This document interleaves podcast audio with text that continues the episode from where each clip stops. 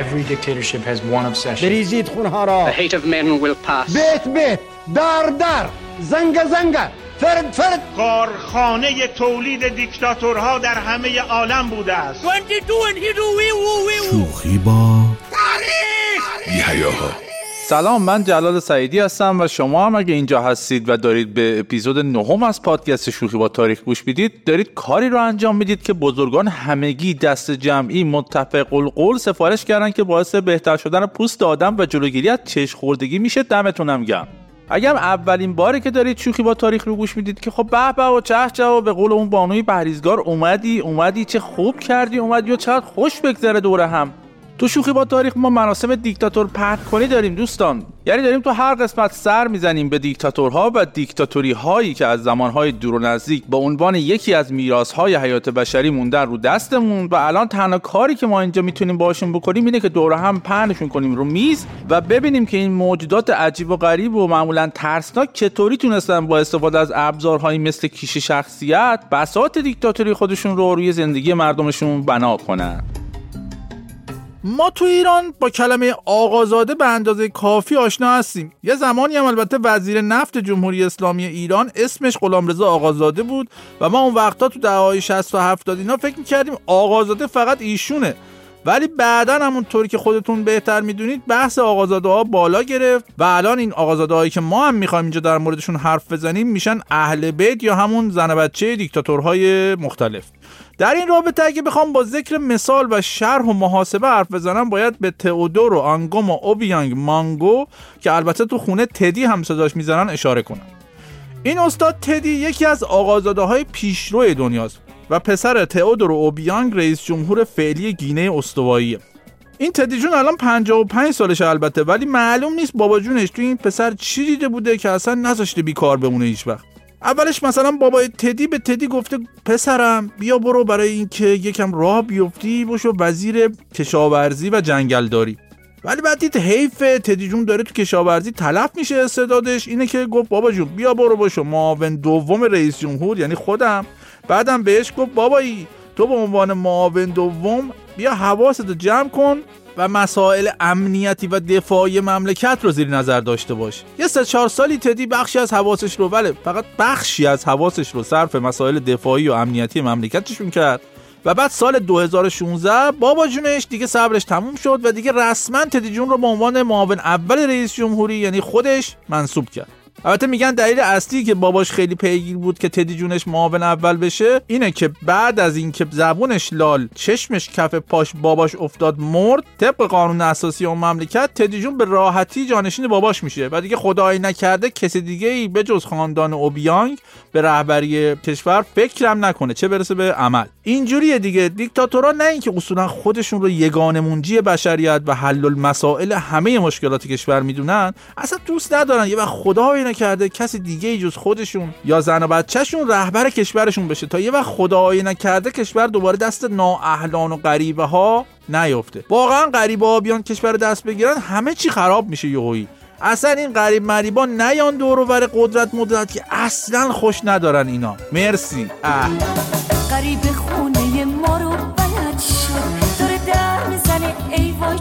شد به دل میگم غریب یار نمیشه. دل یار ندیده هوشیار نمیشه. غریب صاحب خونه شده دار واسه دل یار یک دونه شده دار اومد یک شب بمونه موندگار شد. اومد بهمون شه صاحب اختیار شد. در مورد تدی جون یا همون تئودور و آنگوم و اوبیانگ مانگو اصلا بیاید یکم معاون اول باباش شدن و اینا رو قبول کنیم و اصلا خیلی گیر بهش ندیم فعلا. کاری باش نداریم الان. کاش اصلا مشکل همین بود. اصلا این تدی تو دنیا به خاطر چیزای دیگه ای معروفه. بیتابی نکنید حالا میگم براتون. بابای تدی البته از خود تدی بیشتر دوست داشت که پسر جونش که قراره یه روز جانشینش هم بشه یکم سواد مواد درستابی داشته باشه یه چیزایی از دنیا بدونه برای رهبر شدن. اینه که مثلا یه بار سر میز صبونه پسرش صدا کرد گفت بابا تدی هم دستشو برد به سمت شیشه مربا که مربا بده بابا. ولی باباش گفت پسرم بیا برو یکم زبان بخون حداقل انگلیسیت قوی بشه یکم.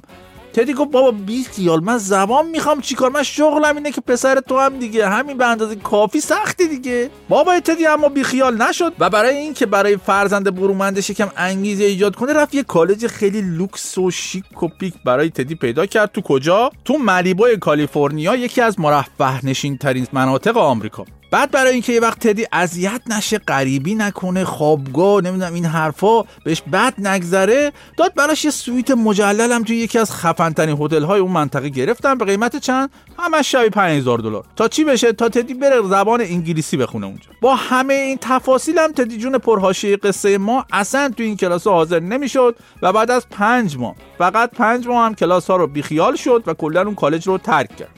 اصلا من واقعا نمیفهم چرا آدم وقتی یه آقازاده در این حد توپل مقبله چرا باید بره درس بخونه؟ این همه عشق و حال هست تو دنیا. بعد تدی جون پاشه بره دنبال نمره پمره و این حرفا که ما مردم معمولی دنبالشیم. واقعا که واقعا که. بابا چه بساتی آخه درس نمره بیست کلاسو بهترین هوش و حواسو دختر خوشگل شهر پریا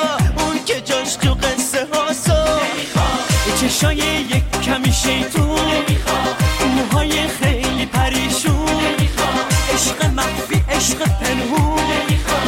آره تنها ولی مهمون. بله تدی جون هم اینا رو نمی‌خواست. اونا رو می‌خواست. اونا چی بودن؟ اونا شامل چیزایی بودن که من و شما اگه تو خوابم ببینیمشون جان به جان آفرین تسلیم می‌کنیم. مثلا چی؟ مثلا تدی به جای درس و مشق و زبان مبان تا دلتون بخواد عاشق قایق بود از بچگیش به همین دلیلم بود که وقتی بزرگ شد داد دومین قایق لوکس جهان رو برای استفاده شخصیش براش بخرن. اجازه بدیم بریم تو این قایق تدی ببینیم چه خبر. بفرمایید. بف... خواهش می‌کنم. خواهش اول شما خواهش بفرمایید. اوه اوه اوه او قایق و بین. این قایق 387 میلیون دلار. همش همش. قیمتش. و توش یه سالن سینما چند تا رستوران و حتی استخر داره. البته تدی جون به این مقدار هم اکتفا نکرد به اضافه بر این قایق لوکس رفت یه ویلای خفن هم تو همون ملیبوی کالیفرنیا خرید تا از شر هتل شوید. 5000 دلاری که اصلا در شعن یک آقازاده رئیس جمهور بعد از این نبود نجات پیدا کن. جت شخصی هم که دیگه برای یه آقازاده اصلا نقش اتوبوس شرکت واحد رو ایفا می‌کنه. اما کلکسیون اتومبیل های این استاد واقعا جالبه. تدی جون دلتون نخواد هفت تا فراری داره. پنج تا بنتلی داره. چهار تا رولز رویس دو تا لامبورگینی دو تا پورش و دو تا هم استون مارتین که میگن ارزش همه این دور همش رو بذاری رو هم میشه 10 میلیون دلار. چیزی نیست که. حالا چرا اینقدر ماشین؟ چون میگن تدی جون خیلی خیلی مقید بوده که رنگ کت شلوارش با رنگ ماشینش ست باشه. بنابراین به نظرم حق داره دیگه شما هم اگه دوست داشتید رنگ شلوارتون با ماشینتون ست باشه خب مجبور می‌شدین زحمت خریدن این همه ماشین رو به جون بخرین دیگه. ولی شما دوست ندارید من خبر دارم. بعد کاش فقط اینا بود. تدی بیچاره قصه ما همش مجبوره برای پر کردن وقتش با پاسپورت دیپلماتیک یک عالمه چمدون پر از پول رو برداره ببره تو کازینوهای لاس وگاس، میامی، برمودا، پاریس و نیس و هی بشینه اونجا بازی کنه بلکم یه چیزی ببره یه پولی بذاره رو پولای باباش. واقعا اینا کار سختیه دوستان. اینجوری بهش نگاه نکنید. اونجوری نگاه کنید فکر کنم بهتره.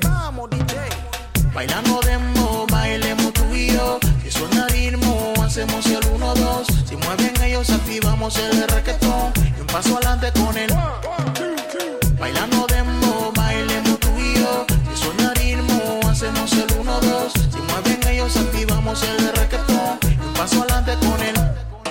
اجازه بدین در حالی که تدی جون آقازاده اینقدر در حال عشق و حال توی کشور باباشه ببینیم وضع مردم کشور گینه استوایی در چه حالیه. گینه استوایی توی غرب قاره آفریقا قرار گرفته و اتفاقا به خاطر منابع نفت بسیار غنی که داره کشور ثروتمندی به حساب میاد بسیار هم ثروتمنده. مشکل منتها اونجا نحوه توزیع ثروته. یعنی اونجا یه اقلیت نزدیک به دیکتاتور می‌خورن خوبم می‌خورن. ولی یه اکثریت قریب به اتفاقی هم هستن که بهشون میگن مردم که در فقر وحشتناک به سر می‌برن در حدی که میگن عمر متوسط آدم ها تو این کشور فقط 50 ساله. یعنی شما فقط تصور کن در حالی که تدی جون توی قایق فوق لوکسش توی سینما نشسته و داره از مهموناش پذیرایی می‌کنه که بچه ها یه وقت حوصلتون سر نرا. بعد سینما میریم استخر قایقم. بعد از اونجا هم میریم یکی از رستوران های قایقم شامو می‌زنیم. بعدم میریم ویلای ملیبو با تا صبح پارتی می‌کنیم. به بچه خوش بگذره. در یه چنین وضعیتی نیمی از مردم گینه استوایی به آب بله به آب سالم دسترسی ندارن و 20 درصد کودکان این کشور هم قبل از اینکه به 5 سالگی برسن میمیرن به خاطر مشکلات بهداشتی و فقر. یکی از ویژگی های عجیب و غریب این کشور کوچیک آفریقایی که از 1979 توسط بابای این تدی آقازاده رهبری میشه رکوردهای سرسام‌آوریه که در زمینه قاچاق انسان توش وجود داره و زنان و کودکان اونجا به وفور قربانی این مسئله هستن. طبق گزارش سال 2022 وزارت خارجه آمریکا حکومت این کشور هم نه تنها همکاری و تلاش خاصی برای مبارزه با این فاجعه انسانی نمی‌کنه که حتی طبق همین گزارش رد اعضای ارتش این کشور هم توی جعل مدرک برای کمک به قاچاقچیان انسان دیده میشه که واقعا ماشاءالله. به قول اون که شما اصلا مارادونا رو ول کن تو تیم حریف. اسقر رو بچسب اسقرم که نه ارتش رو تدی رو بابای تدی رو. اصلا من دیگه طاقتشو ندارم خیلی فشار روم زیاد شد یهو. من دارم به میرم فقط بذارین برم من. آدم بروش دست تو رو شده برام قصه ها تو بلد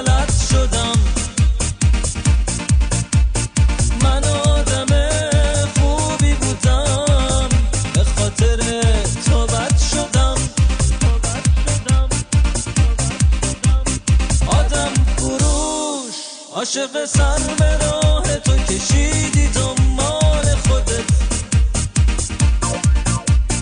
هرچی که بوده بین ما بردار برو مال خودت. واقعا مال خودت. ما نخواستیم این تدی جون و باباشو اما خب طبیعتا همه می‌دونیم که همه جای دنیا وقتی باباهای دیکتاتور و رانتای توپل مپلشون هستن آقازاده هم هستن دیگه. مثلا تو همون اندونزی که تو اپیزود هشتم مفصل بهش پرداختیم و گفتیم حاج آقا سوهارتو اونجا چطوری طی دوران حکومتش کلا کشور رو بلعید اونجا همسر استاد سوارتو هم یه لقب جالب داشت. به ایشون می‌گفتن خانم ده درصد. چرا؟ چون این بانی پرهاشیه یه عادت خیلی بد داشت. نه دیگه حالا چرا فکراتون جای غیر قابل پخش میره؟ ایشون عادتش این بود که واسطه می‌شد شرکت ها با دولت شوهرش قرارداد ببندن. خب تا اینجا که عادت بدی نداشتیم. شاید فکر کنید این بانی پریزگاه دنبال کار خیر بوده ولی نه. مشکل از اینجا شروع می‌شد که اون شرکت ها باید ده درصد از مبلغ قراردادشون با دولت آقای سوارتو رو بریزن به حساب خانم سوارتو. چه با کار خانوادگی همه با هم. به هر حال هر کی عادت بدی داره دیگه ایشون هم اینجوری بوده. منم مثلا عادتم اینه که جورابامو گوله می‌کنم پرت می‌کنم به سمت سبد لباس شرکا و قدرت خدا هیچ وقتم گوله جوراب وارد سبد نمیشه که هیچ. یه وقتایی کمونه می‌کنه می‌خوره به سگم. حالا بیاد دو ساعت از دل ایشون در بیار این اشتباه انسانی رو.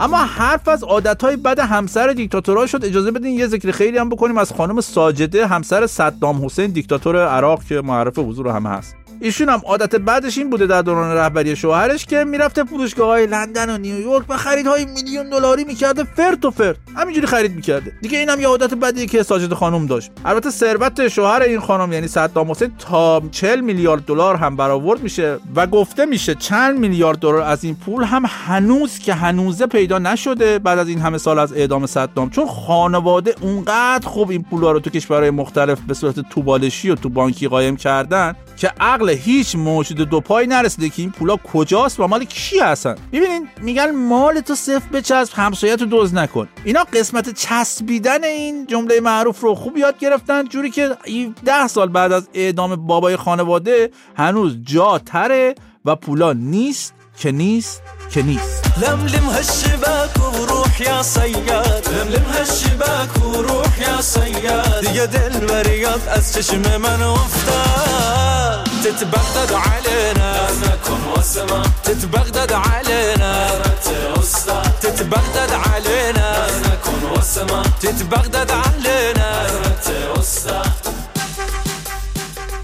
خب دوستان می‌بینید که آقازاده بودن شاید برای من و شما لج در رو اصاب خورد کن باشه و با دیدن و شنیدن لفت و لیست ها و بخور بخورها و رانت هایی که آقازاده ها برای خودشون کنار می‌ذارن هی ما ناخونای خودمون رو میجویم و یه حرفای غیر قابل پخش به زمان میاریم بله ولی خدایش به خود آقازاده ها خوش میگذره دیگه. یعنی عزیزان لذت می‌برن از اینکه شغلشون اینه که پسر یا دختر یا همسر یا از نزدیکان یه دیکتاتورن. همین الان هم که بنده دارم خدمت شما فکر می‌زنم در اقصا نقاط دنیا آقازاده های مختلف مختلف مشغول عشق و حال و خریدهای میلیون دلاری و خندیدن به ریش داشته و نداشته مردم مملکتشون و باقی ممالک محروسن بله درست حد زدید. همه اینا رو گفتم تا هم ازتون تشکر کنم که شوخی با تاریخ رو گوش می‌دید. و همین که بازم می‌خوام خواهش کنم اگه محتوایی که اینجا تولید میشه رو دوست دارید به دوستان و حتی اگه شهر نمیشه دشمنان خودتون هم معرفی کنید. اصلا اینجوری دوره هم خیلی بهتره. اصلا لطفش به جماعتش این کارو. منم طبق معمول و تا اونجایی که خبر دارم جلال سعیدی بودم و هستم و خواهم بود و با اتکا به همکاری فنی دوست خوشسوقم شهرام ابراهیمی هر هفته دوشنبه ها با یه شوخی با تاریخ جدید میایم به خونه هاتون اینم اجباری هیچ راه فراری ازش نیست. ما میایم. در ضمن دوستان زیادی با تیتراژ آغازین شوخی با تاریخ حال کرده بودن که باعث خوشحالیه و باید بگم این تیتراژ باحال هم کار شهرام عزیزه که همینجا بازم ازش تشکر می‌کنم. اگه نظری سوالی انتقادی و به خصوص تعریف تمجیدی چیزی درباره شوخی با تاریخ دارید حتما توی پادگیرهای مثل Castbox که جای نظر دادن و کامنت گذاشتن داره بنویسید برام. یا توی صفحات مختلف رادیو فردا توی فضای مجازی یا اصلا صفحه شخصی خود من توی اینستاگرام بنویسیدشون. برای پیدا کردن صفحه منم فقط همین کافیه اسم خودم به فارسی اون بالا بذارین. باید پیدا بشه. بس که من unique و تکم تعریف از خود نباشه. دمتون گرم و سرتون خوش و حالتون خوب و بازم مثل همیشه ازتون می‌خوام اولا که نرید. چه کاریه. ولی حالا اگه اصرارم دارید برید برید خب. ولی از کنار برید. مبادا اون قسمت های تلخ و سیاه و چرک و چول تاریخ بهتون بسامه